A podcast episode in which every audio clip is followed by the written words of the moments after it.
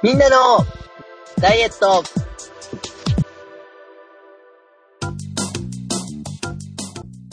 この番組はバレンタインに向けてウォーミングアップを始めたロー、ニャク、ナン、ニョに捧げるダイエットバラエティです。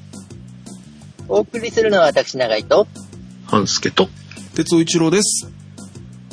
よろしくお願いします。よろしくお願いします。よろしくお願いします。ロー、ナン、入ってるから大丈夫？まあ大丈夫っていうかもうすでに参加してますからね。あの、ちょっと前にその永井さんのツイートで、ジュリーとストリートスライダースな感じなんですけど、やってていいんでしょうかっていう、ふ、ちょっと不安になりました。はい。でも僕あれ、ツイッターで、要は東京駅からの写真をその時ね、寄ったんであげたんですけど、うん、うん。もうあの、その時点ではもう、ビートたけしさんがうん。パロディをした時の服装のジュリーが時を歌ってるのを浮かべながら、うんツイッターに上げてましたから、よかったです。え、え、はい。え、およそ合っている。え、何の話ですか？哲夫さんは TOKIO って言われたら、イメージするのは何ですか？えっと、YM、あ、昭和42年、1967年生まれの哲夫は、えっと、小6ぐらいに、かな、に YMO のテクノポリスの TOKIO と、それよりちょい後で沢田研二さんの糸井重里さん作詞の TOKIO。いや、そうなんですかあれ、糸井さんなんだよね。糸井重里さん。で、しばらく経ってジャニーズの TOKIO おという3つを浮かべますが、あージャニーズも入るんですね。知ってるよ？ぐらいえーです。はい。えーそうだ、そうですよね。テクノポリスもありましたよね。まあ、結局、みんなおじさんだったっていう、ちょっとジャニーズ入ったのはびっくりでしたが。あそ全然詳しくはないですよ。うん、うんはい。でも一応引っかかるんだね。ううん。っていうか、うん。ロ、ローだからね、もうね。そうだよね。はい。僕もそのあれを書いておいて、ああ、パッと出てきてなかったなって、かすかにはかするんですけど、かするんですけど、みたいな。なので多分世代が違ったりするんだろうなって思いながらツイートしましたが、まあ聞いてる人もおじさんおばさんばっかりだろうからね。そんなことないですよ。若い方もいますよ。若い人いたっけ？ただいま番組中に不適切な発言がございました。お詫び申し上げます。この発言は番組の総意ではございません。あくまでも半助個人の見解です。繰り返します。あくまでも半助個人の見解です。ここで復習をお考えのあなたに耳寄りな情報です。半助の個人情報は鉄夫が販売しております。お気軽にご利用ください。多分僕らの預かり次第のところで、ほらうん、声は上げてないけれども、うん。あのね、世間にそれを大きな声で言うとはばかられるので、声には出さないけれども聞いてくださってるっていう方で、お若い方もいらっしゃるはずです。ありがとうございます。あの、ジャニーズももしかしたら古いのかもしれないよね、若い人たちからすると。ジャニーズというか。だって僕、子供の頃、アイドルが30過ぎるって思ってなかったもん。ああ、そうだよね。でしょ？もう TOKIO さんとかも40近いでしょ？永そうだよ。瀬、さんってめちゃくちゃ若いって、か香取慎吾さんと永瀬さんってめちゃくちゃ若いっていう記憶がありながらもうそれから20年ぐらい経ってるんじゃないんですか？はい。そしてあれですよ、今年、今月うん。1月20日にデビューをするうん、スノーマンっていうグループと、お。ストーンズ。これがですね、あの、ジャニーさんのアイドルグループで、うん。二組同時にデビューなんですって、史上初。へーで、そのうちの確かスノーマンのうちの何名かは9名ぐらいいるんですけどね、メンバー。そのうちの何名かはもう27歳でデビューです。えー、えー、10代とかなのかと思った。うん。そう。で、もっとすごいのは、その同じメンバーの中に、17歳の子もいるのかな、確か。うん。もう21世紀生まれ。そうですね。完全にもへえ。で、もうちょっとそんな、うん、もうちょっと令和生まれが来るんだよ。あ怖い怖い。怖い怖い。うん。まあまあ、いずれそうなるとは思いますが、その頃までやってるのかどうかわかんないですが、はい。えー、で、そんな中ですね、まあ、この方もおじさんです。メールいただきました。ありがとうございます。ありがとうございます。う。ありがとうございます。えー私と哲夫さんは自転車の中継で一緒にご一緒することのある方です。なのにさんからメールいただきました。ありがとうございます。ありがとうございます。ありがとうございます。えー、はすけさん、哲夫さん、永井先生、こんにちは。初めてメールさせていただきます。初めてなんだ。えー、セカンドシーズンから聞いていますって書いてあるんですけど、嘘つけって感じですよね。これは違う気がします。えー番組を聞き始めた直後から自分も運動しようと思っていましたが、なかなか始められませんでした。えーようやく年末の仕事のピークが終わり、気持ちの余裕ができてきたので、1月2日から運動を始めました。えー母親から譲り受けたステッパーと、えー仕事仲間から半分強引に譲り受けたワンダーコアで始めています。えー単純運動が苦手なので、えーステッパーは筋トレも兼ねて、えー鉄アレイ3キロを持ちながらやっています。えー年末の大掃除で部屋を片付けてペース、スペースを作ったので、えー室内で頑張ってみようと思っています。えー体型的にはほぼ鉄夫さんサイズですので、ライバルにしています。だそうです。はい。えペッパー、ワンダーコアの使用について何か気をつけることがあったら教えてくださいということで。えー、半助さん、哲夫さんには半年後の自転車ロードレース中継で実際にお会いすることになると思うので、その時に変わったねと言われたいです。なのにでした。ということでいただきました。ありがとうございます。ありがとうございますあり。がとうございました。そうなんです。えー、自転車の中継一緒に関わっているメンバーの一人です。えー、半年後というのは、まあ、熊の5月？いや、6月？ぐらいにある、えー和歌山県で行われるツールド熊という、熊野というレースで、まあ多分シーズンインするので、おそらくそこで今年初めて会うことになるであろうということです。哲夫さんライバル視されてますよ。うっす。どうですか？いけそうですか？何が？ナンノニーさんに負けない。え、てか、これこれ、うん、あの、なのにさん、いろいろ書いてくれてるんですけど、どうなりたいかが書いてないから分かんなくない？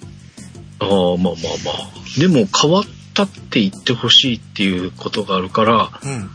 多分、ビジュアル的に、うん。変わったら成功なんだね。で、そこで半助さんがまた気がつかなくって、ね、呪いをかけられるんだね。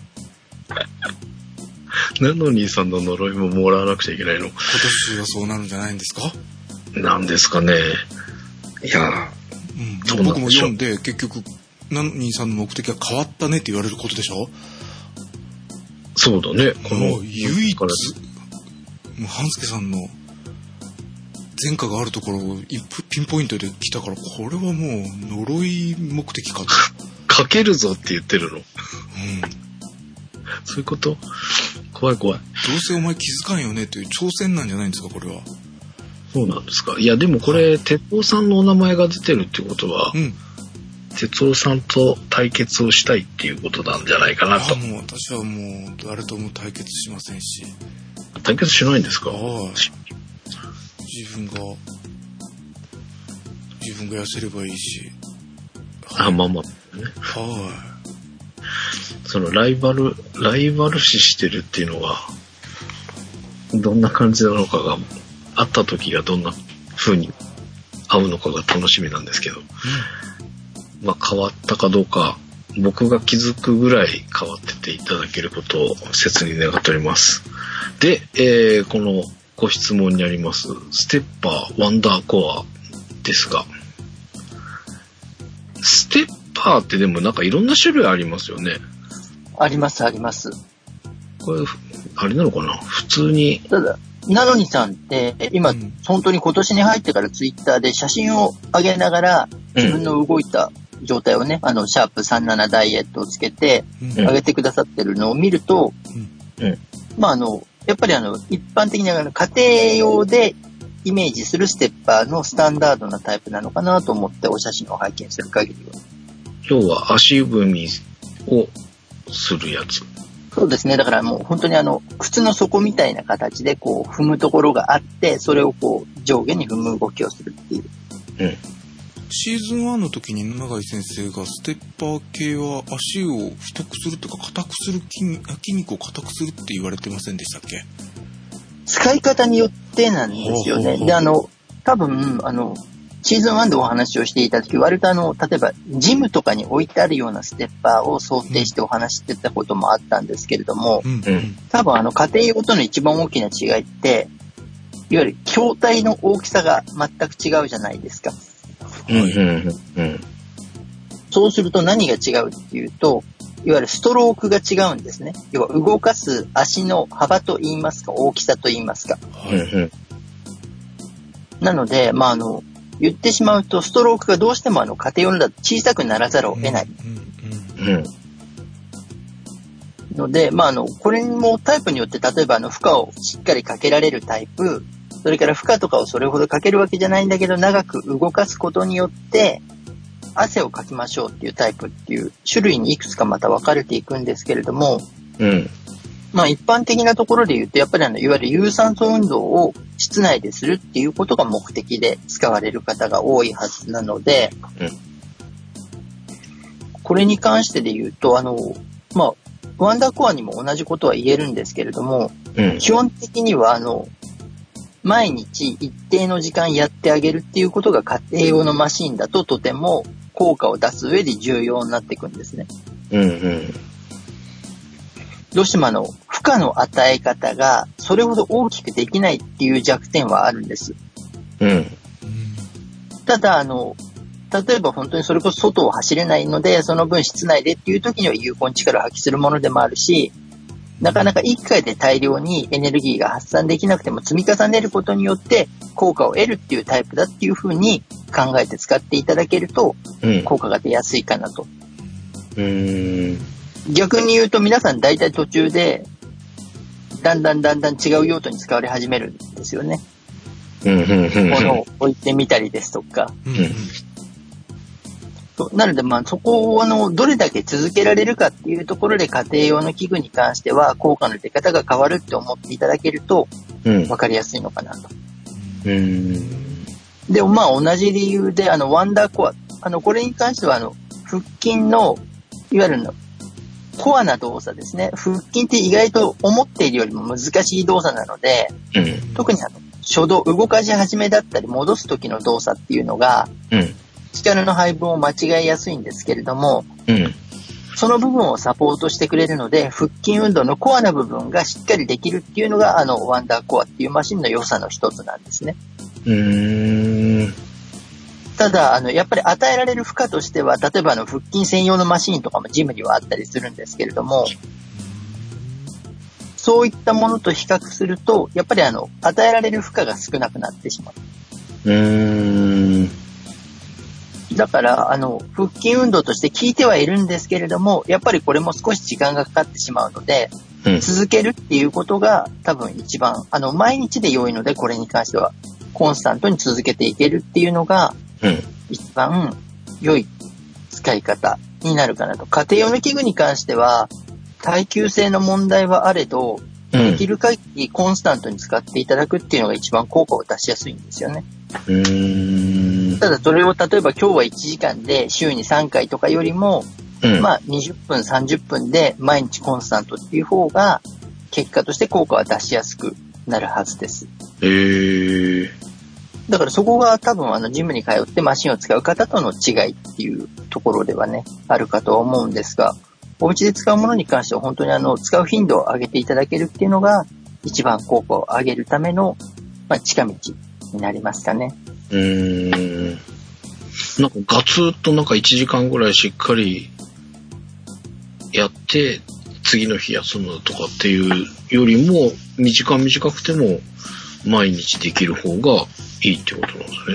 そうです、そうです。あの、さっきも言ってたように、あの、いわゆる低負荷っていうことなんですよね。要は与えられる刺激の量がどうしても少なくなっちゃうので、うん。その部分を回数で稼ぐっていう感じですね。だから低負荷、高回転なんていう言い方をするんですけれども、うんうん。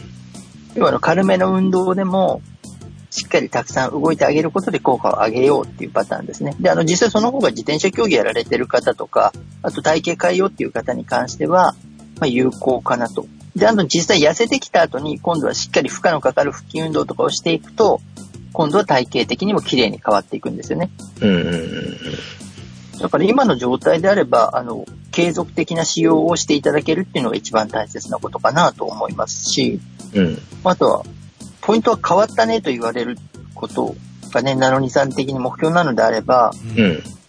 えっ、とですね、まあ、これはあの、禁断の手法なんですが、ほう。今よりももっと太ってもいいんですよ。ったら変われるよね。で、多分その方が、あの、早く変わったねって言われる。うん。いやいやいやいや、じゃあダイエット番組だからこれ。だからこれ一応禁断の手法ってね、あの、断りをつけてありますが、えまあ、変ー、わったねって言われるのが目的であればそういう方法もありますよっていうお話なのでねうん。できればあのスリムになってお二人にお会いしたいっていうところだと思うので、うんまあ、あとは、これは多分哲夫さんをね、ライバルに見立ててっていうお話で考えておられるようなので、うん。どっちが先にこうんう、痩せて背中を見せるかみたいなところですよね。どっちも痩せてもいいんですよね。そうです、そうです。例えば哲夫さんが成果発表を聞いて、うんあ、哲夫さんこんなに痩せたんだったら自分ももっと頑張ろうと思って、なのにさんが痩せて、で、なのにさんが、例えばあの、このぐらい痩せましたってメールをくださったりとかして、うんで、あの、それでまた刺激を受けるみたいな形で。切磋してたくましていただけるっていうのが一番望ましいなと思ってるんですよね。うんうん。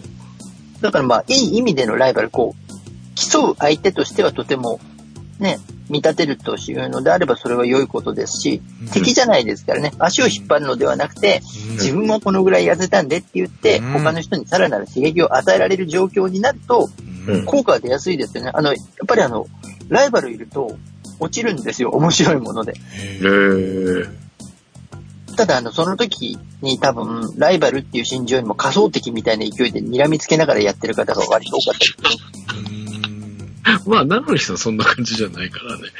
まあ、ただまあ、でも本当にあの、そう、近いところに、ね、あの、体型を持っている方がいて、うんその方と同じように痩せていこうっていうのはとても良い取り組みかなと思ってますので、うんぜひそこは競っていただいて、これで半年後に変わったねって、半助さん以外の人に言ってもらうことを期待しましょう。今完全に伏線を張ってしまった感じになってるので、う んそうですね。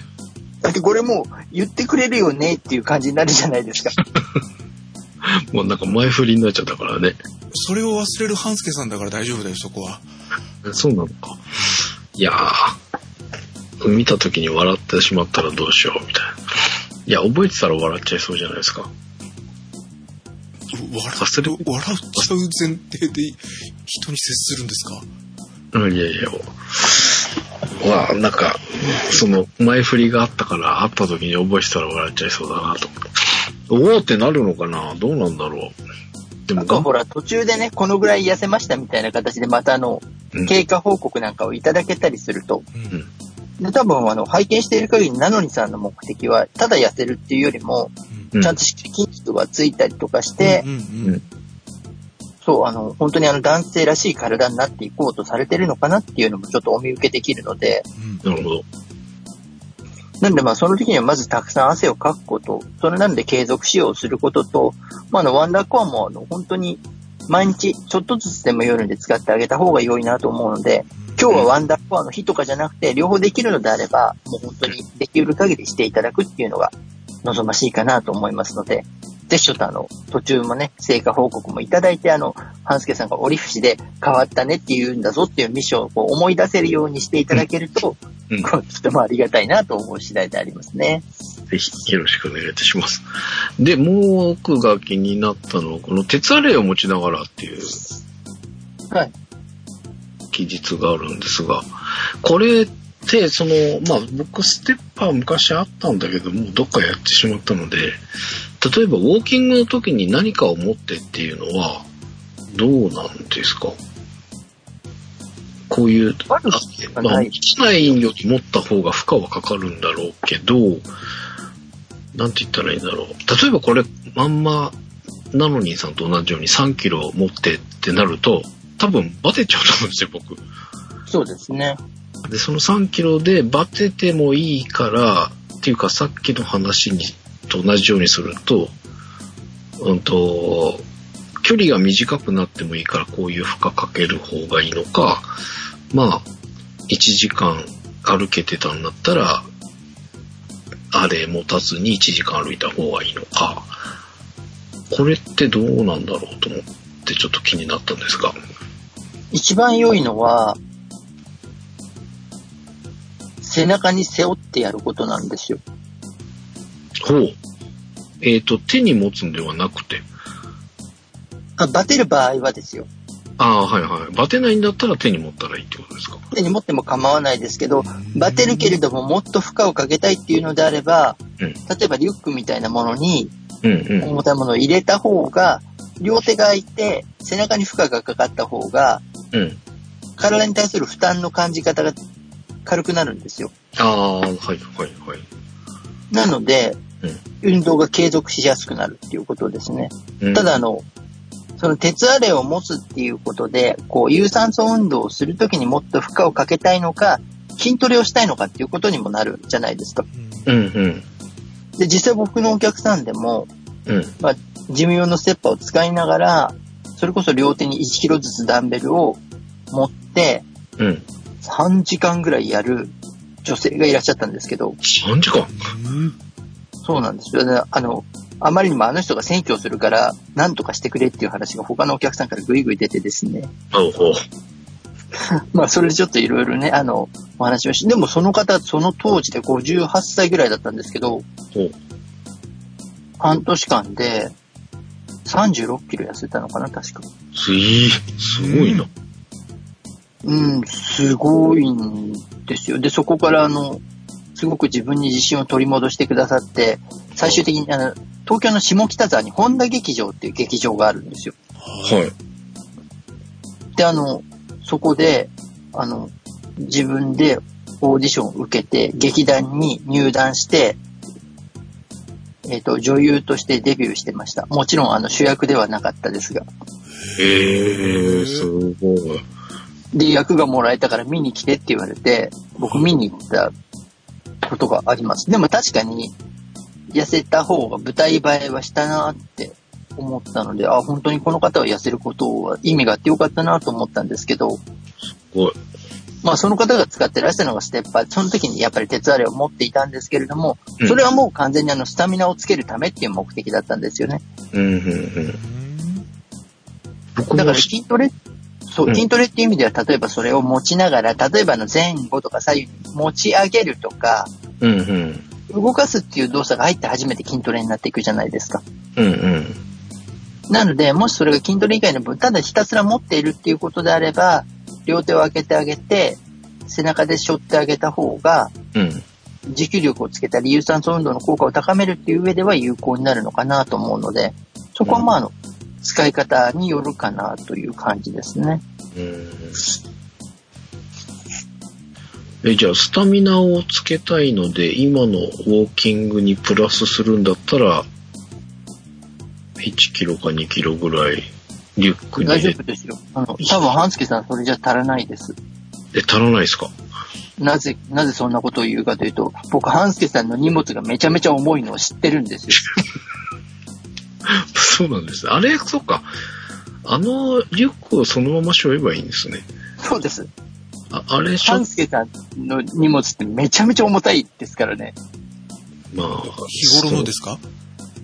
そうです、そうです。は多分僕、毎回毎回会うときに、え、なんでこんなに重たい荷物を普通に持ってるんだろうっていうぐらい、重たい荷物を普段から、まあ当然ね、あの機材とかがあったりするからなんでしょうけど、はい。うんまあ重たいものを常に持っているっていうイメージがあるので、あれを背中に背負ってくれたら全然大丈夫じゃないかなと思います。なので、鉄歩いだと逆に物足らない可能性があります。そうか、確かに1キに1キロ2キロの鉄アレイだったら、その仕事、普段背負ってるリュックの方が重いよね。まあ、あれ？そ、れをそのまんま、そう、背負って歩いた方が、背負ったままウォーキングに出ればいいのか。そうです、そうです。シーズン1の時はなんかカメラを、重負荷として首から下げたままウォーキングとかいう話とかがあってませんでした？あやりました。ねうん。でも今、うん、そうですね。今ね、その重いのがね、カメラじゃなくなってるっていうのがあるんですけど、あまあでもカメラの時もあるしな。ちょっとまあ負荷かけてみようかな。今ウォーキングは本当に車に全部荷物置いてっちゃって、水だけはい、はい。ってる感じ。で、それも、そう、それを聞こうと思ってたんですけど、水が、最初ペットボトルだったんですよ、500の。はい。を手に持って歩いてたんですけど、えー要は蓋を開けるのがめんどくさくなり、はい。えー自転車で使う口だけで開け閉めができるボトルの750、500よりだからちょっと入る感じで、それを持ってたんですけど、結局、手に持ってると、その、鉄アレ的なウェイトっぽくはなるっていうのはあるんだけど、片方じゃないですか。これ、右左バランスよくこう、片道左手、片道右手とかってなんか考えるのがストレスになるなっていうのと、こう手を振ってる時ちょっと邪魔っぽくなるっていうのとあって、哲夫さんどうしてます？ウォーキングの時って。と重りってこと？水分ってこと？んうん。ん？どっちです？水、水。水。えっと僕、えーこのシーズン2始まってからあのー水分ウォーキングの途中の水筒が手に入れられてないまんまなのでずっといつか買わなきゃいけないなと思いつつ買ってないんですよ。おー。なので今のがも持って出てない。うん手ぶら状態。両手空いた状態で歩いてる感じですか、あえっとスマホを握って左手に。あ、そうなんですか？はい。なんかごえーめんなさいな感じです、あ、いやいや、てか、手になんか持って歩くのってなんかしんどくなってきたりしません？しんどいっていうのとちょっと違うんだけど、なんか、うわーなんかもう投げ捨てて、みたいになったりしないですか？なんかその持って歩いてるっていうのが、はいなんかすごくこう、負担になってくるっていうのかな。だから僕、あの、スマホはもう結構早い段階で持たなくなったんですよ。うんあの、お尻のポケットか、うんあの、ポーチみたいなのに入れて。うんで、家で歩く時とかは、ちっちゃいバッグみたいなのに水も入れるようになったりしたんですよ。はいで、負荷かけるっていう意味では、そのリュックっていうのもありなんですけど、ぽーっと歩き出したい時に、そういうバッグとかがなかった時に、やっぱ手で持って水筒ってなるんですけど、これがこう右だの左だのってなるのがなんか、あーってなっちゃうんですよね。へなので、あの、ウエストバッグみたいなのに水筒をこうスッてさせる、水筒が横向きに腰につくみたいなウエストポーチじゃないんだけど、なんつったらいいんだろうな。水筒を腰にこうつけるベルトみたいなのがつけてる方が結構いらっしゃって、これを買おうかな、どうしようかなとか思いながら。なんですが、その手に持つのって、その、ウェイト的な効果ってあるんですかね？アレイ代わりに持ってるのはありっていうか、持ってる方がいいのか、どうなんだろう。うん動くことの効果を上げるのであれば、アレイ代わりっていうよりもしまえた方が良いと思います。あーそで、あのの、腕を触れた方がいいっていう意味でなんですけどね。あ、そうそうそう。だからその腕を振ろうとした時に、やっぱ水筒ってこう、はい僕要は自転車のやつだから、こぼれはしないんだけど、多少こう振っちゃうとこう飛び散りそうみたいなのあるじゃないですか。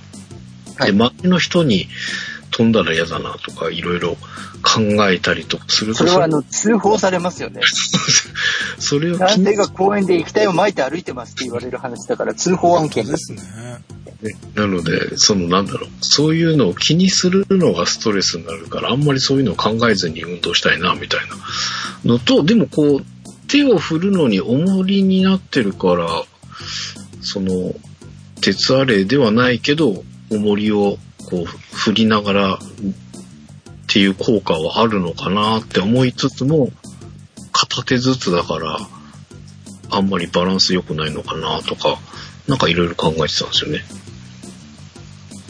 まあそんな半助さんにおすすめをしたいと思っておりますのが、えっ、とですね、あの、今、お二人には URL をお送りしたんですがあ、りがとうございます。はい、今ですね、あの、めちゃめちゃ小さい水筒が流行ってるんですよ。へえ。大ヒットしてるんですよね、これ。はい。はい。私もウィッシュリストに入れてました。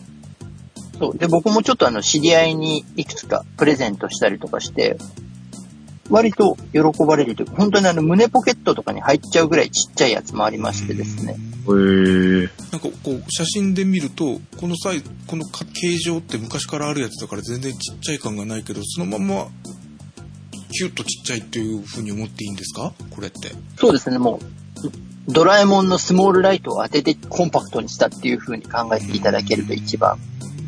もう売り切れ続出で入荷がマッチとかちょうどあの1ヶ月ぐらいまでまで年末だったから2019年の大ヒットものでこれ取り上げられたり社長さんのインタビューがあったりサイト見たりしました僕うーん。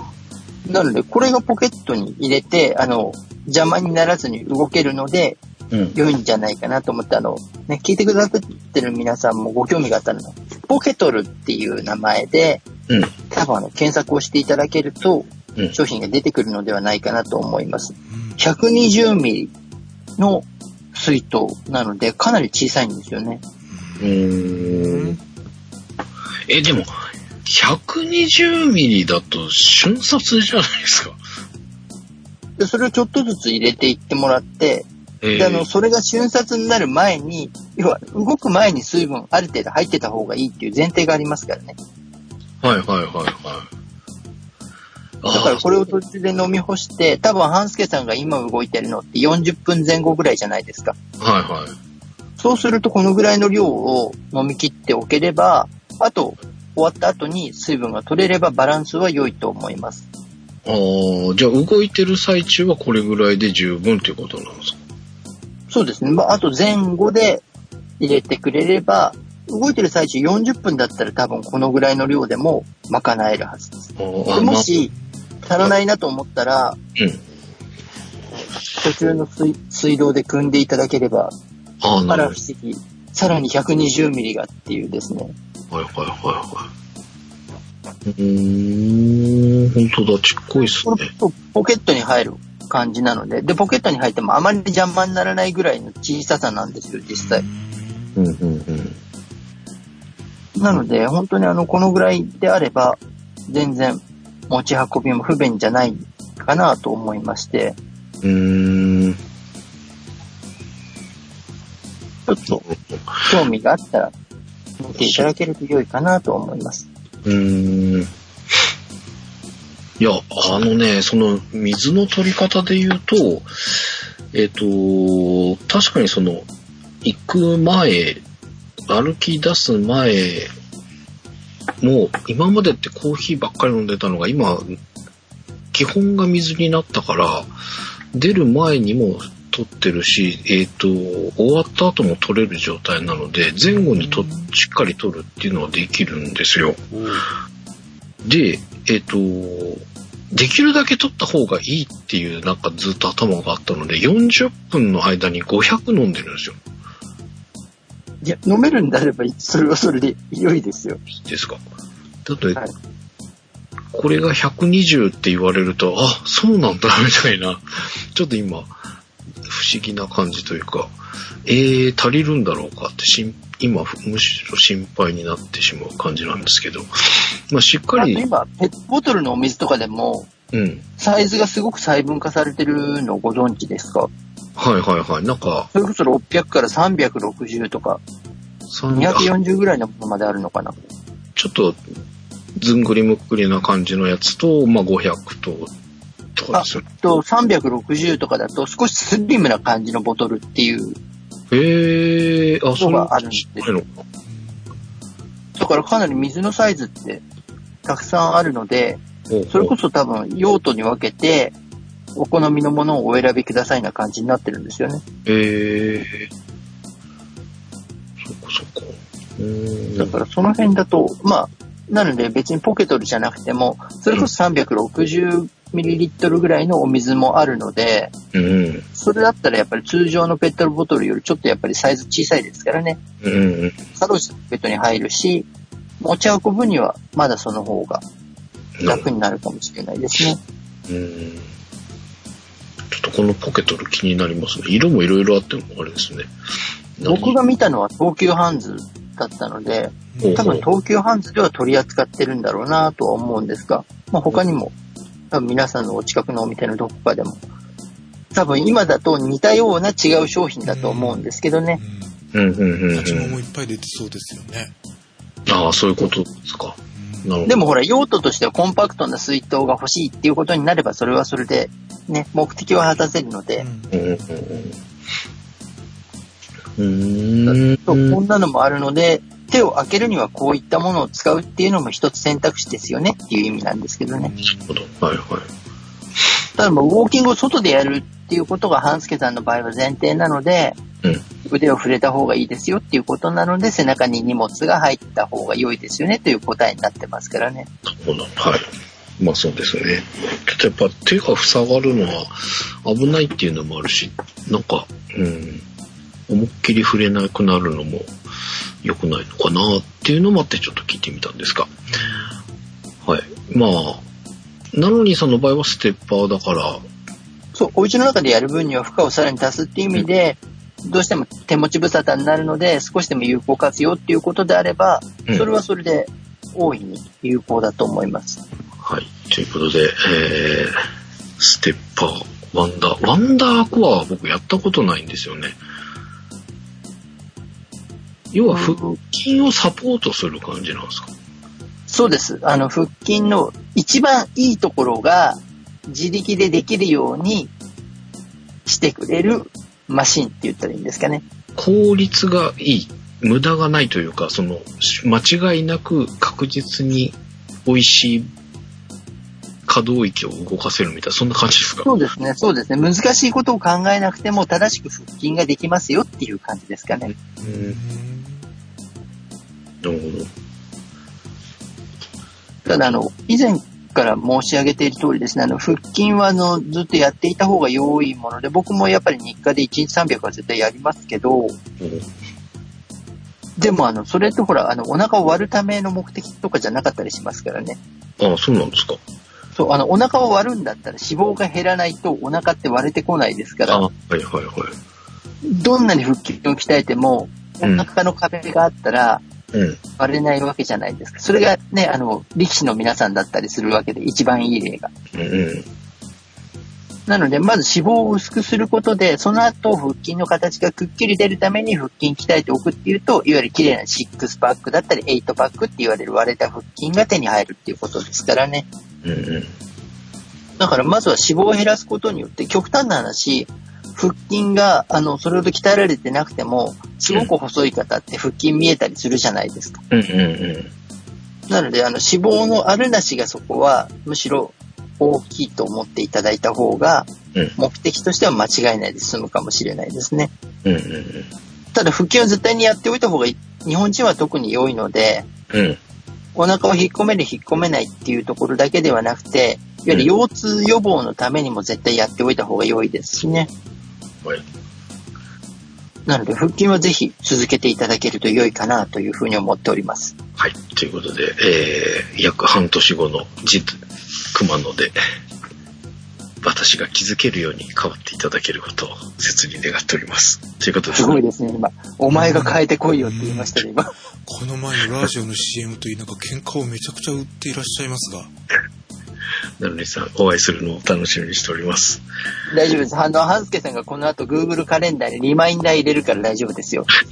今日からの半年後で、なのにさんに変わったねって言うっていう予定が入るはずですから。入れときます。いや、それを、それを見失うほどテンパる方ですからね。まあ、テンパる時って僕もテンパる、そういうのがコントロール効かないからね、テンパるっていう感じなのは分からなくもないのですが、まあ、シーズンインだからテンパってるな、きっとな。特に熊野は。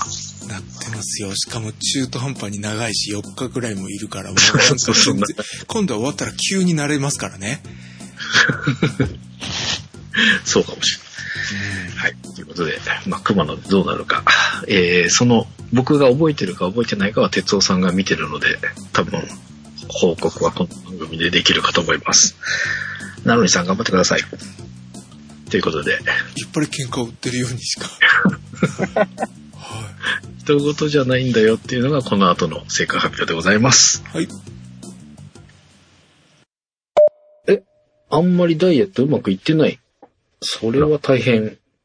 ということで、一旦気分を変えていただくためにも、ラーメン食べていただいて、スイッチしていきましょ な、なんですか、その入り方。喧嘩売ってますよ。う。いやいやいや。いやいやいやいいやや、ラーメねン、ラーメンは健康食ですから。そうそうそう。あの、はい気分変えて、ね、あの、あちょっとうまくいってねえなってなった時に、そうですよ。はい、あの、考えるとやっぱね、良くないので、うん。見方を変える、視点を変えてみる。そうそうそう。一回スイッチ切って、ラーメンうん食べて、動き出そいいこと言いますね。う。動き出すためのラーメン。はい。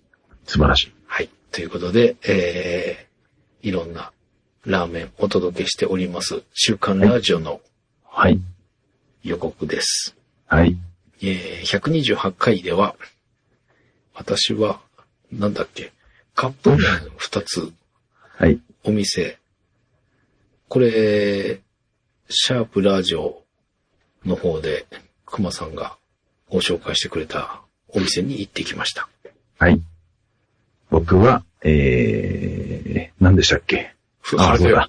大阪のお店。お、あの、この、皆さんお聞きのみんなのダイエットで出てきました。ふすま。ふすまというワードが入るお店に行ってきて、はい。えー、全粒粉が素晴らしいというお話をしてます。はい。はい麺の解説をしてくださってます。言い訳のように、はい。はい。えー、まあ、結構美味しそうな、結構どこじゃないな、すげえ美味しそうな、美しいラーメンを紹介してくれてます。はいで、シャープラジオ、紹介しておりますので、はい。シャープラジオも結構危険だったな、今回な。そうですね。特にステーキ丼とハンバーグ丼がね、危険でした。危険な絵がいっぱい出てくるはい。週刊ラジオ。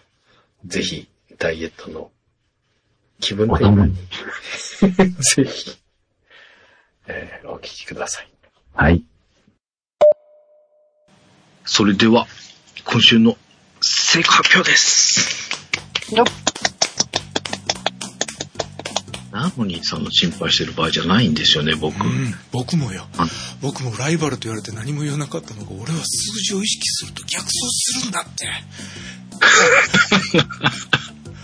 何も言わないで、俺を、俺を、俺を構わない。そっとしといて、俺を。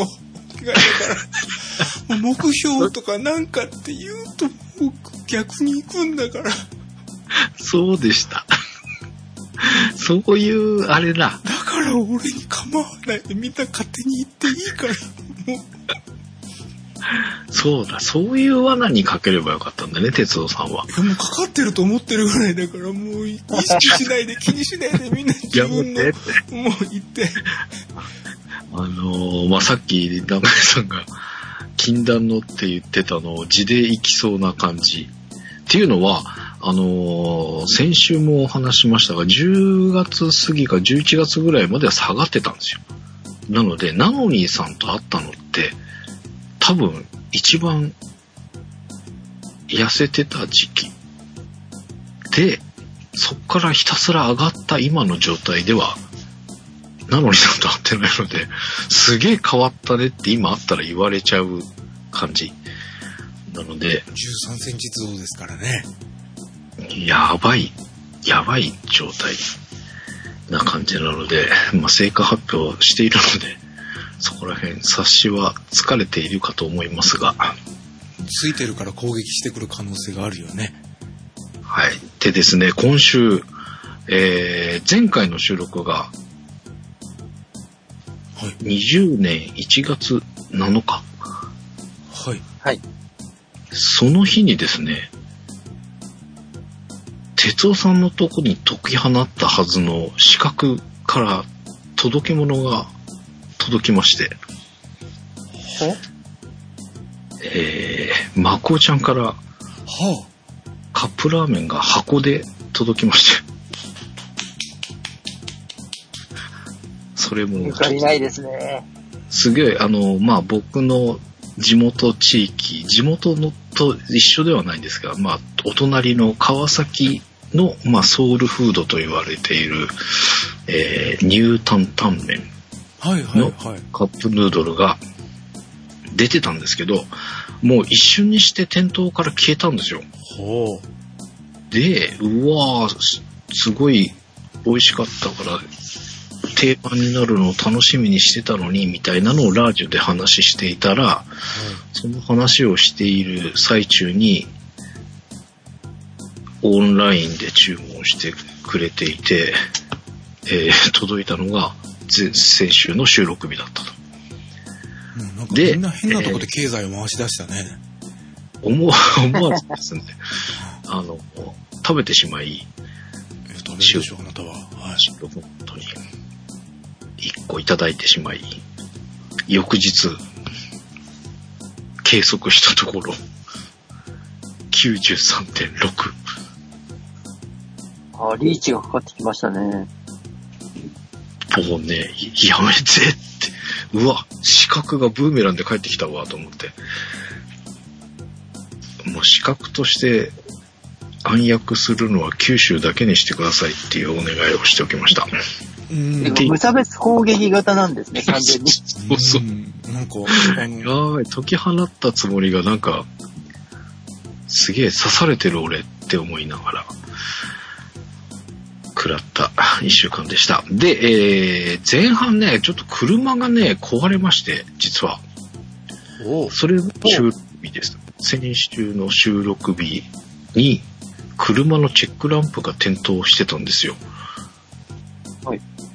で、えー収録日、たまたま早く終わったので、即ディーラーに行ったんですが、あれから？お正月休みでやがって、そりゃそうでしょ。嫌が嫌がってっていうか取らせてあげてください。えーとか思って、なんか、まあでも、とりあえず走れたので、次の日もう一回仕事に普通にそのまま行き、もう一回終わったら即行ったんですが、まだ休んでやがって、え、っていうか走れてるんですか？その間車は。うんうん。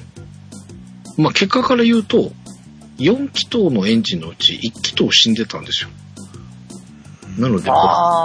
ブルルンみたいな。なんだけど、まあ、ある程度スピードというか、エンジンの回転数が上がってくると落ち着いてくるので、まあ、走れるっちゃ走れる。だけど、エンジンランプずっとついてるから、精神衛生上良くない。みたいな感じが続き、要はディーラーとの往復を何度もしてしまったがために、前半、結構早くに終わったのに、あいけませんでした。っていう感じです。まあ、言い訳です。歩けなかった言い訳です。早いですね、認めるのが。えー、まあ、えー、車の方は結局3日目に行って、空いてて、えー、部品があるのでその場で直せますけどどうしますかって言われたのでお願いしますって言われたら、言われたらお願いしますって言ったら、2万円飛んできました。でも2万円で治ったんですね。そうそうそう、そう、いや、分かってくれます？そうなんですよ。すごい2万円痛いんですけど、その3日間ずっといくらかかるんだろうとか、預けなきゃいけないのかとか、すっごい、のぎまぎ、のぎまぎしてたわけですよ。僕、で車、よくわかんないけど、6万から10万って思ってた、今。あ、そうでしょ、そうでしょ？うんそんな感じなんですよ。なので、あ、よかったって思って、まあその場は、はい、立ち去ったわけですが、治ったし、よかったよ、2万で済んだよと思ったんだけど、冷静になると、まあでも2万、うわーっていうちょっと、お財布が痛い、今月、お財布事情でございます。で、えー、まあ、とりあえず、まあ、問題がクリアになったので、後半歩きました。と言っても昨日と今日だけです。えー、ウォーキング40分。昨日と今日1回ずつ。です。はい。で、えー、哲夫さんが痺れを切らして、項目を2つ増やしてくださいました。うん。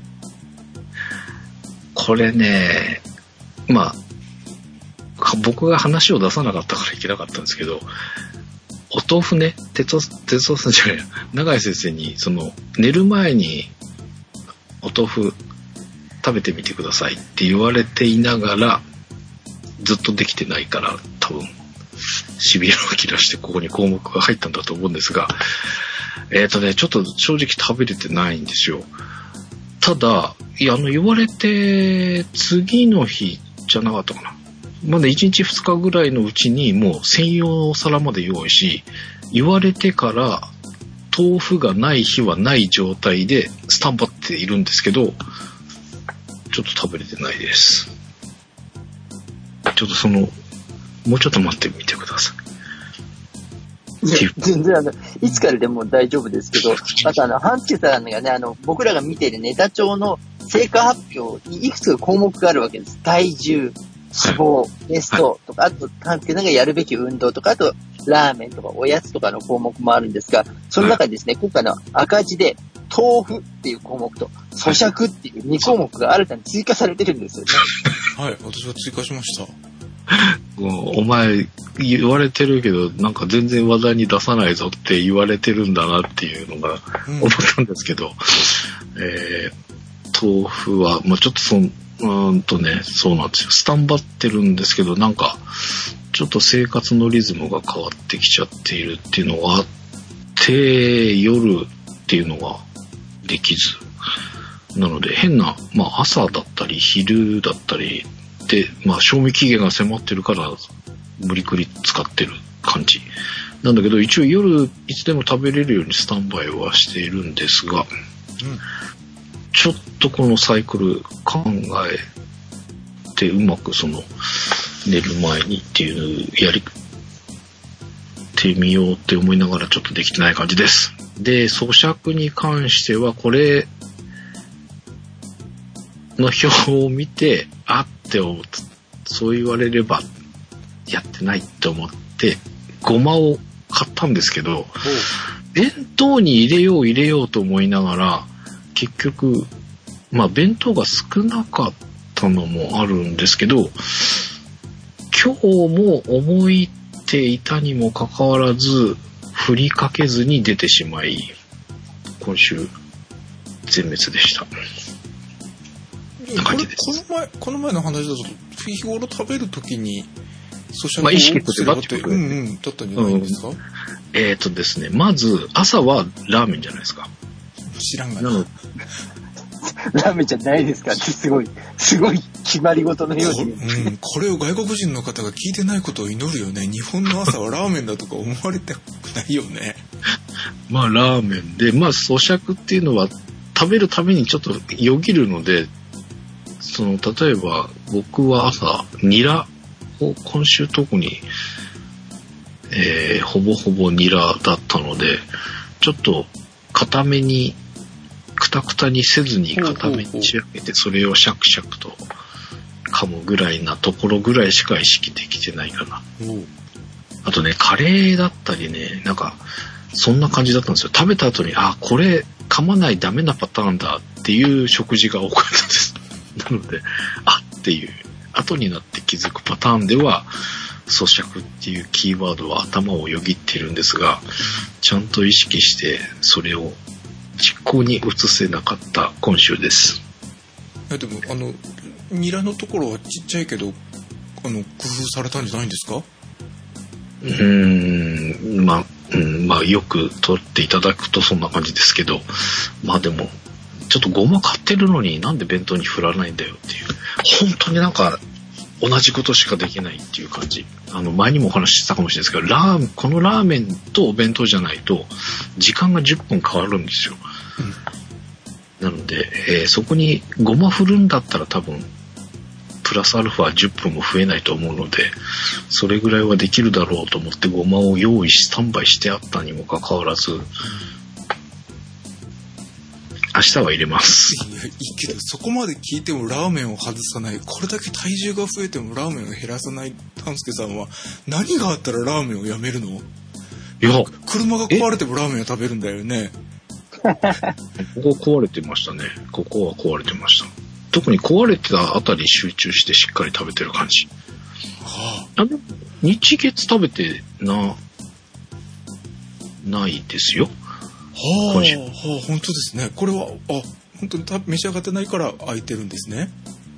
そうそう、そうです。うーん。うんと、ここは焼肉と、はい。美味しそうなお肉がツイッターに上がってたあの時ですか？はい。はい。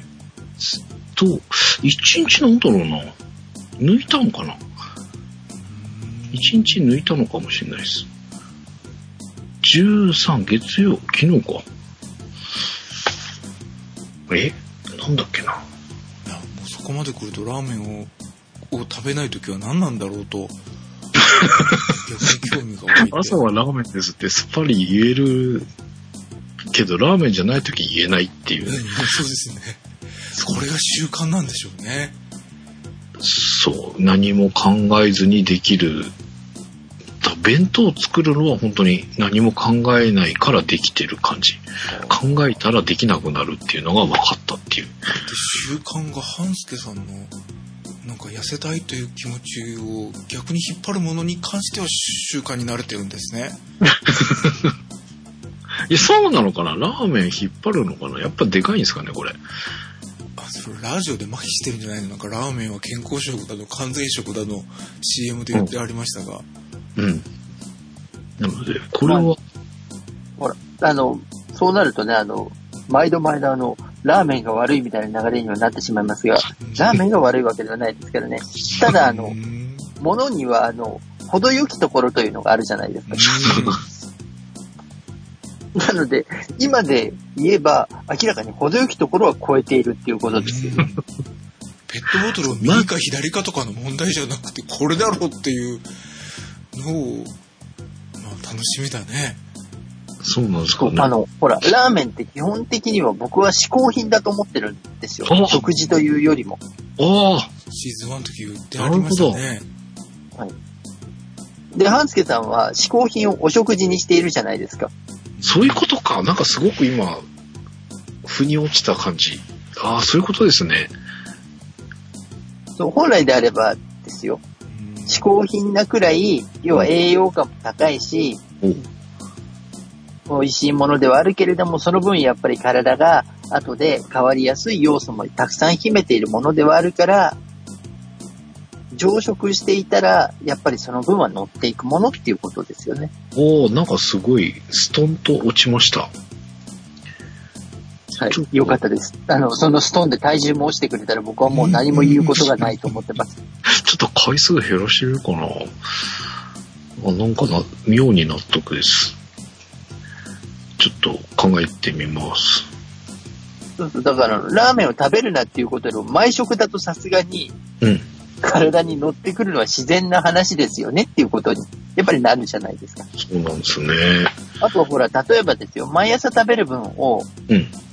ハーフサイズにするとかだったら、まだ折り合いがついていくかもしれないじゃないですか。ああ、うーん。いや、それただ、それで物足りないかどうかは別でですよ。すいません。なんかもう見透かされてる。いや、じゃそれだったらあれかな、一日おきの方がいいかな。ああ、ちょっとでも考え、考えます。で、あのーそうなんですよ。で、その習慣っていうので、ウォーキング、まあ、ウォーキングの前に復活できたのが SER。これははい、土曜日以外は毎日やりました。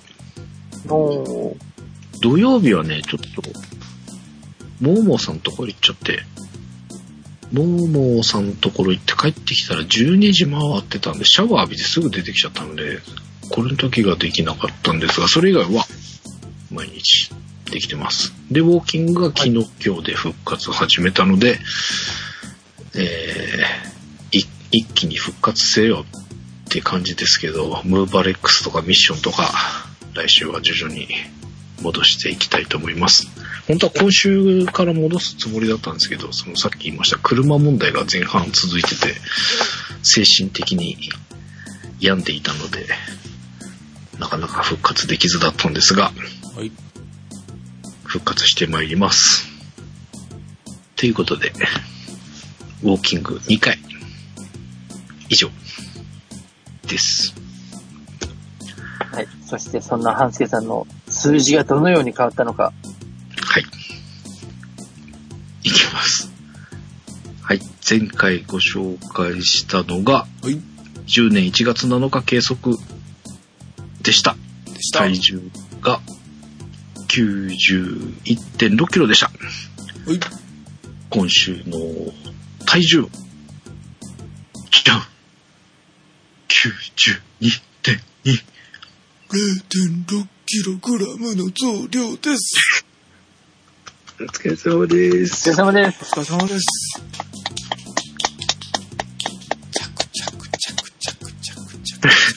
体脂肪です。前回ご紹介した体脂肪が26.6%でした。今週の体脂肪です。ほい。じゃん !27.9! 1.3%の増量です。リーチ。ウエストです。前回ご紹介したウエスト109センチでした。今週のウエスト。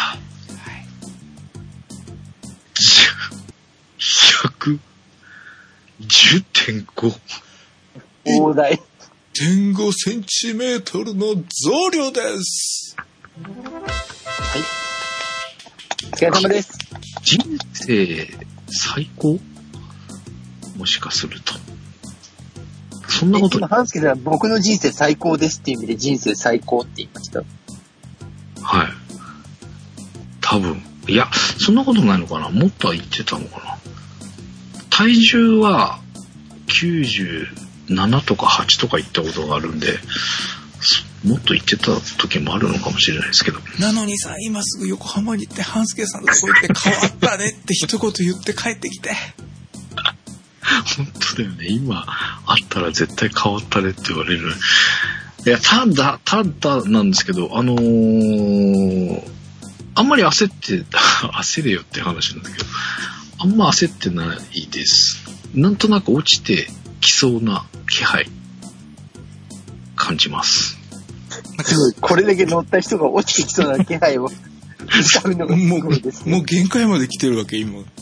半助さんの生物上の限界まで来てるから、これ以上いけないから下がるしかないって。多分、多分。っていうか、あのーまあ、日に日に日が伸びてきてるじゃないですか。もうなんか、毎日1分ずつぐらい日が伸びてるのが、すごく今嬉しくて、非常にこう、ポジティブな気分でいるので、多分大丈夫です。ディーラーさん、あと8万円こいつに請求してやってください。そっちの方が痩せると思います。いや、っていうのは、あの、その、マコオちゃんに仕掛けられて罠にはまった時に93.6キロマークしたんですが、その後、2日後には91.0とか、うんうん。えー、昨日に至ったら90.6うんとかも一応出てるんですよ。で、もう一回ちょっと揺り戻し的に戻ってますが、多分明日になるから今日で1.1.6キロうん。結構キッコバコンしていらっしゃいますね。ピッコンバッコンしてるんですけど、うその前の週のイメージからすると、うん高化してるんじゃないかなと、ちょっとき期待をしております。はいなので、来週？来週、この、ラインが下降気味になってきたら、うんもう大丈夫かな。っていうところで来週期待しています。いや、それはあの、僕たちのセリフだと思う。あの、ファーストシーズンの時に ちらっとお見受けした半助恵比寿大明神のようになんかこう、ほがらかな、にこやかな、物事に動じないような、平和な半助さんが脳裏に浮かんでますが、あ そうですか。いや、穏やかでいいんじゃないですか？平和、ピースで、ね、ラブピース、ファット。多分大丈夫と思います。で、えー宣言です。えー運動、一応3回。ちょっと無理なく、徐々に復活していこうかなということで、3回と、ムーバレックス再開させるぞっていうことで、ムーバレックス3回、運動3回、ムーバレックス3回です。はい。来週言ってることをみんなで応援してください。そうですね。できればあの、来週90を切ってほしいなってすごく思ってるんですけど。そう、そう、え、お、頑張ります。でもあの、ほら、さっきのお話通り、もしラーメンを食べる回数が半分に減ったら結構可能性はあると思うんですよ。そうですか。じゃあ、頑張ります。一日おきに。まあ、それはね、あの、取り組むのはすごく早くできますしね。うん。ただこれラーメンを食べる回数が半分になってストレスで他のものを食べたとか謎の理論が発動したらちょっと怖いなと思ってます。そ そのの分おやつが増えたみたいな謎のところてん理論が出るとちょっと怖いなと思ってますので。ああ、そ、その、このリズムを作り出してからは、半分とかにしたことないですからね。自分でもどうなるかはわかんないです。というか、永井先生の出してくださったミッション1、2、豆腐、えー咀嚼、ムーバレックス、SER をやって、ラーメンをそのままにした方がいいくないか？うん。それが理想ですよね。うん。それ、それで永井先生がミッションを出してくださったんじゃないのか？ほら、正解っていう効果を。そうですね、今。ラーメン協会さんからも意義なしというのが今届いたんじゃないんですか？あそうですね。うん。まあ、今、やることやってなくてラーメンが、ちゃんとしてるから、もうラーメン側のち、あれが、あの、綱引きでズボーンと勝ってるだけで。ただし、確かにこの表を見たら、なんか明らかに右側に寄ってるもんね。うんうん。あの、ラーメンとおやつはギャグの意味で最後の表の最後足したんですが、ここはあなたは甘めに埋めておられて、しかも、職業柄、無駄にうまい写真で埋めておられますが、この、右、左右の、がいっってるのに、左は空欄っていうね。はい。そうですね。こっちに左を埋めていくと、ここを、ラーメンで埋め尽くしても大丈夫なのかもしれないんですが。まあでもちょっと一回減らすとどうなるかっていうのもね。まあもちろん左側を埋めるのも合わせてやっていきますが、ちょっとラーメン一日おきにしてみようかなって思ってます。はい。はい。じゃあ来週は切りましょうね。き頑張ります。大丈夫です。ペナルティーがあるわけじゃないから。別に何も罰則はないですからね。あの、努力目標っていうことで。そう、なんかさ、あの、出だしの哲夫さんの言ってたのがなんかよくわかる。なんかそれを言われると俺なんか変な方向に走りそうで怖いとか。止めない前科があるからね。怖い。はい。ということで、半助の成果発表でしたお。疲れ様でした。はい、お疲れ様でした。はい、哲夫です。はいお疲れ様です。はい。お疲れ様です。はい。えっと、年、昨年末、半助様から貢ぎ物をいただいたお肉ですが、えっと、牛肩スライスが終わりました。ああ半助さんありがとうございました。えっと、ないです。そして、えーっと、お日曜日には、今度は豚、豚ロース塊も終わりました。本当に両方とも美味しかったです。ありがとうございました。うまいっすね。え？え？意外と、結構、上手に使いましたね。いや、あの、どうしても、あの、冷凍でね、送ってきてくださって、いえー自然解凍して、そして、えーっと、密封されたやつを開けちゃうとやっぱり傷み始めるじゃないですか。はいはい。ね、なので、あの、牛肩スライスも最後はちょっと牛丼みたいな形で、なんか牛肩に少し失礼かなと思いつつも、ちょっとここら辺で終わってしまわないとというような味になってしまってたので、このようになっておりますが、関係者各位ネタ帳をご覧ください。11日土曜日に、久しぶりの外食をしましたおー、ほんとだ。お分かりでしょうか？うまそうだな、これ。前日金曜日にギャラが入りましたありがとうございます おー、おめでとうございます。ありがとうございますあのすいません。大手企業に大手あの高校公務員の方を遠回しに言うのはなんて言うんだ。あのとにかく吹けば飛ぶようなとかあの自営業者から見るとうん。恐竜のようにゴジラのようにでかい会社にお勤めの方あの、お願いですから皆様あのと同じような経済状況では自営業はないということでそうそうそう。9月の仕事が中1日で5時間分の編集を強いられておきながらそれのイベントは11月ですから社内規定なので12月に支払いますね言われて、まあ、消費税は9月だったから8%のままでいいですか。もう全部なんか不平等条約のようにはいはいもういいです。いいです言われて年末30日のギリギリまで入金待ったけど来ないでそして年明け連絡がついたら、あ、連絡確認しました。別に俺の書類の不備かなと思ったのもあってけど、いや、不備じゃないけど、じゃあ今知ったので、じゃあ1月中旬ねって言われて、えー、まだ待つのっていうことで、やっと10日に入りました。ありがとうございます。よかったよかった。だからさっきの半助さんの車の件ももう俺車持ってないのに胃がチュンってなったよ。6万、6万、10万みたいなさ。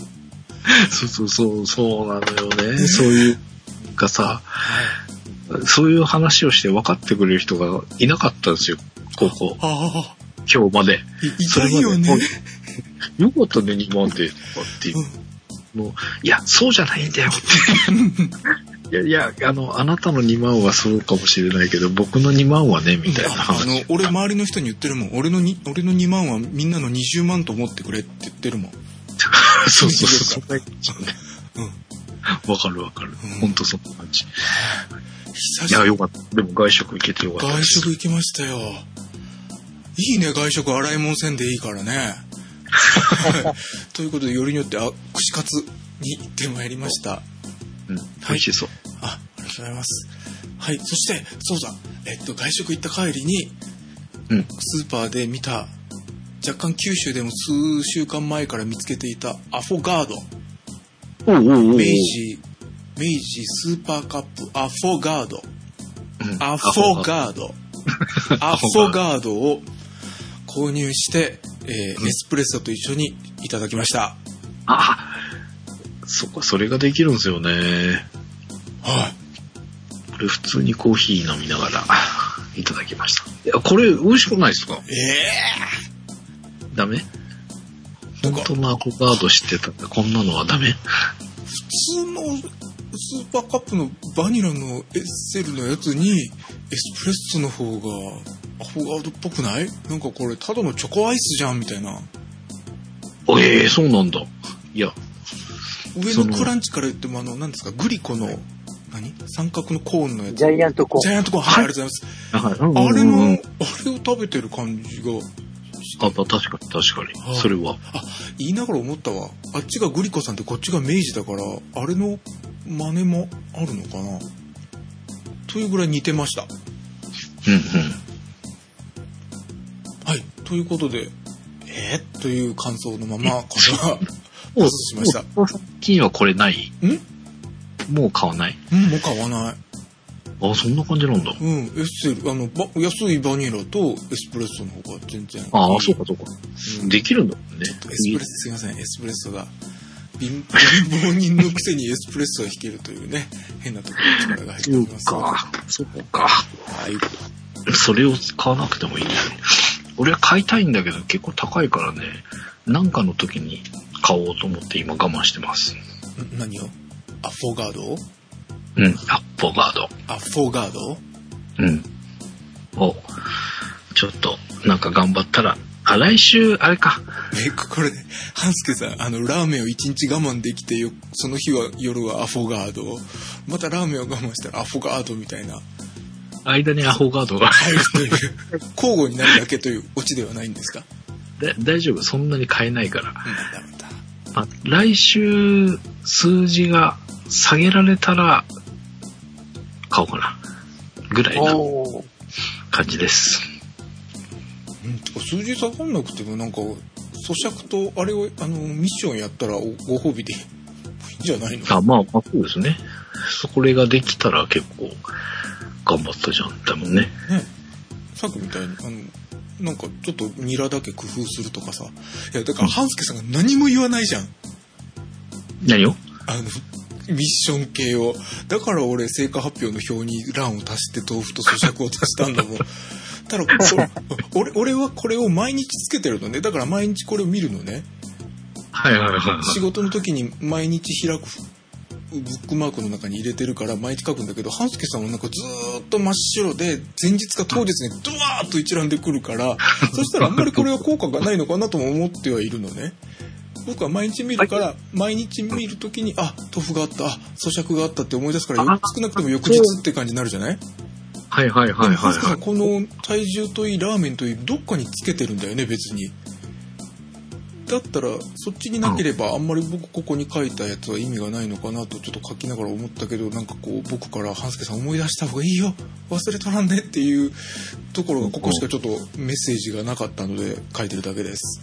い。いやいや、もうそれは伝わってます。うんいや、うん。でも毎日書けばいいんだね。うん確かに。言ったら思い出さない？ちょっとずつ忘れてもあ翌日ってなったらさうんううんんここに、ひ、ま、つどつど書くようにしたときに、ああ、か書けないじゃん、今日は。明日頑張らな。ってなるのか。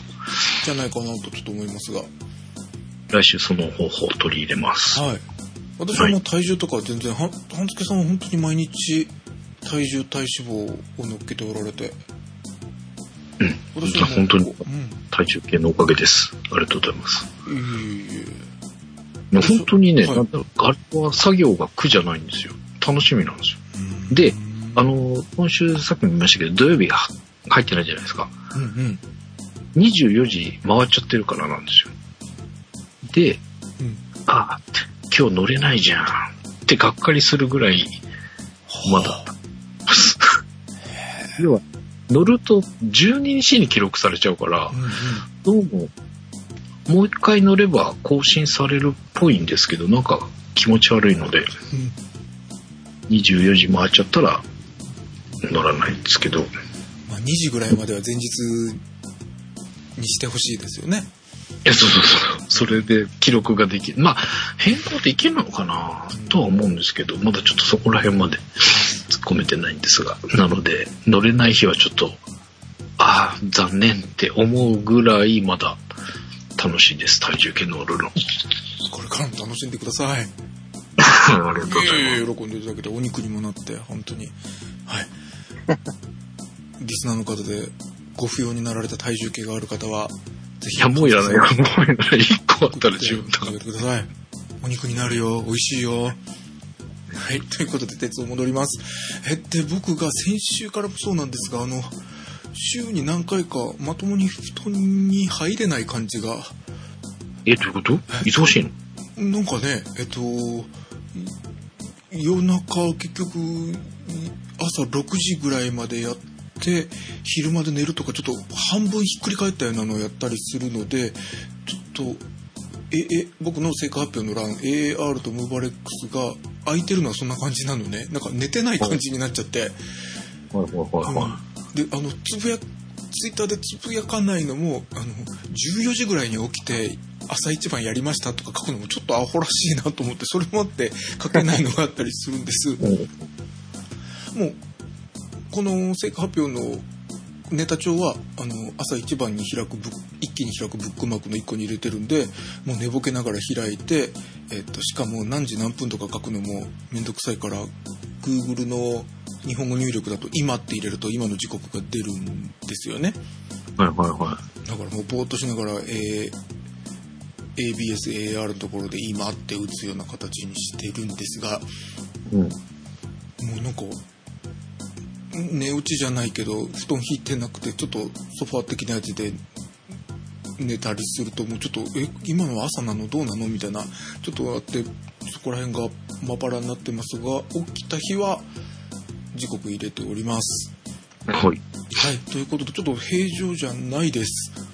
うんうん。はい、今日ツッコミが甘いのもちょっとそんな感じでまだぼーっとしてる感じなのではい、えー、ということですで、えー成果発表の下にファーストシーズンから永井先生から教えていただいたところ覚えてる範囲を書いてましてちょっと前々回ぐらいから書いてます、えっと、足の柔軟湯船でグーパー足の指をグーパーするのは、うん風呂入って使った時はやってますが今回特に少なかったです。うん。で咀嚼増量があんまりできてない、えー体温めはもも引き腹巻きひ寒かったら回路はやってます。で水分摂取がもうさっきもちょっと話題に出ちゃいましたがえ3リットル？2リットルと言われてたんでしたっけ？通常生活で。そうですね。はい。がもう前以前に全然できてない、えーウォーキングの時に飲めてないのもあってなんとか取り戻さなきゃと思いつつあのえっと今のライフログ？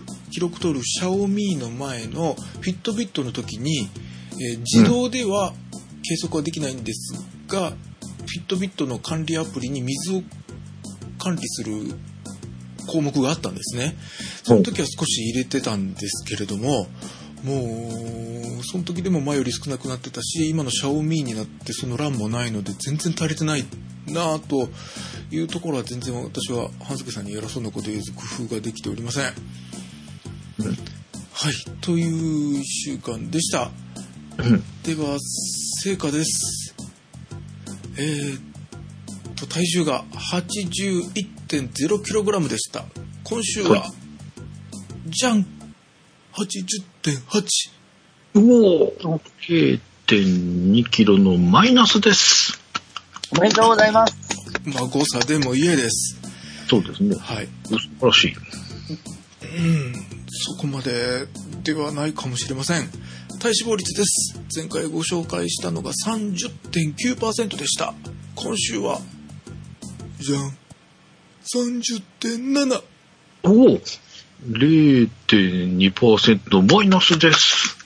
おめでとうございます。逆パーフェクトの人は優しいね。はい。誤差、誤差でも家です。いいです。以下同文。ウエストです。前回ご紹介したウエストは94.5センチメートルでした。今週は、じゃん !93.5! ええー。1センチのマイナスです。パーフェクトじゃないですか。おめでとうございます。ありがとうございます。えー、外食したのに。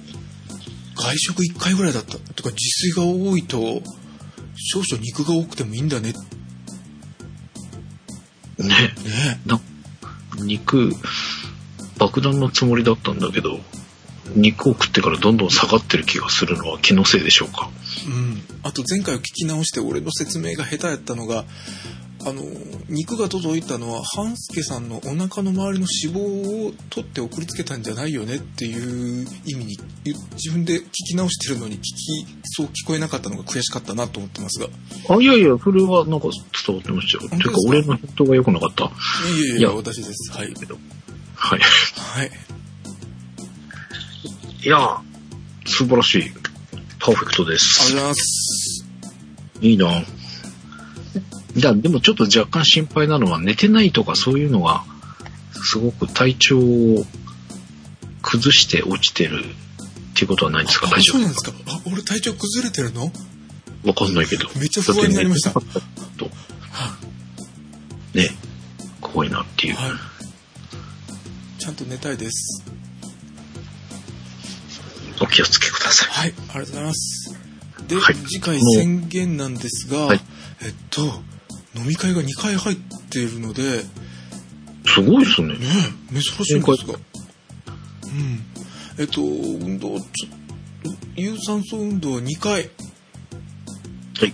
しかできそうにないです。で、ABS、AAR とムーバレックスは、朝起きはやります。おぐらいです。はい。あ夜もで2回にしたいんだけど、まだちょっと、ちょっと今のが残るので、朝起きた時にするしかちょっとできそうにないです。はい。はい、ということです。ありがとうございました。お疲れ様でした。お疲れ様でした。そう、さっきお話のあった、腹巻きは僕も復活しました。あの、10リットル。つけてるんですけど、その、久々にしたっていうのもあるんですけど、あの、腹が出てる時って、これ、腹巻きするとペロンって上がるっていう、そこもなんか、懐かしいなっていう感じでした。もう、哲夫さんならないですか？え？腹巻きすると、なんか、腹巻きしてるがゆえに、シャツをこう持ち上げてペロンって腹を出したりするみたいになるとかシーズン1あったじゃないですか。はい。今それ、ないですか？あの、ないと言いたいんですが、あの、1日半とかに、今なってるじゃない、時があるんですね。うん。朝普通に起きて夜中まで行って翌日の昼ぐらいにやっと寝れるみたいな、そこまで長い時間になるとやっぱりペペロンとなってたりしてます。やっぱりそうなんだ。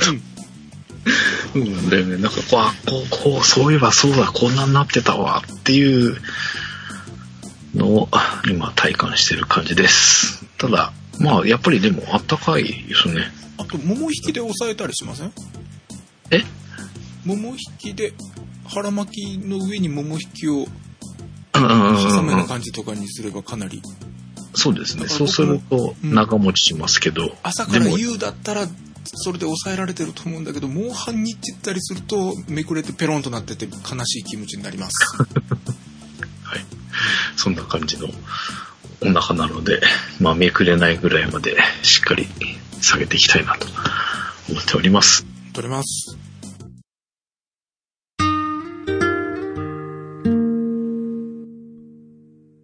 で、えー、お届けしました。みんなのダイエット。お相手は、半助と。鉄尾一郎と、長井でした。では、また次回。ありがとうございました。ありがとうございました。ございました。